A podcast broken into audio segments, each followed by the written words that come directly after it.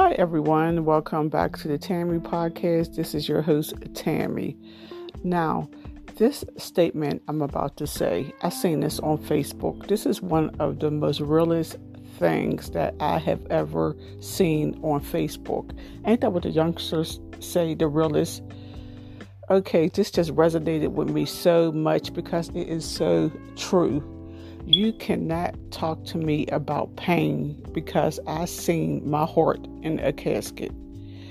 Now, for anyone who might be a little slow, like, what are you talking about? I seen my son in a casket. If you have ever lost a child or someone close to your heart, your um, spouse, like somebody you just care about a lot, you literally see your heart in that casket.